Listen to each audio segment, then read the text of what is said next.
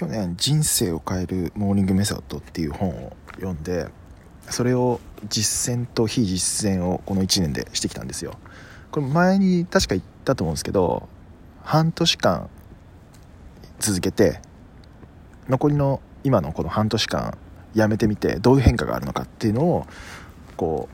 う追っかけてたんですよね。で最初の半年間その提唱されてるモーニングメソッド。なんか朝1時間かけて、まあ、6つのことをやろうぜっちゅう感じの内容なんですけど、まあ、確かに気分的に調子良くなった感はあったんですけど、まあ、なんかそれがこのモーニングメソッドのおかげなのかなんかたまたま調子のじいい時期に当たってるのかがよく分かんなくて、まあ、とりあえずいい感じはするなぐらいだったんですね。でこの半年間やめてみて確かに調子は悪くなった感があるんですよね。なのでちょっとまた再開してみようかなと思います。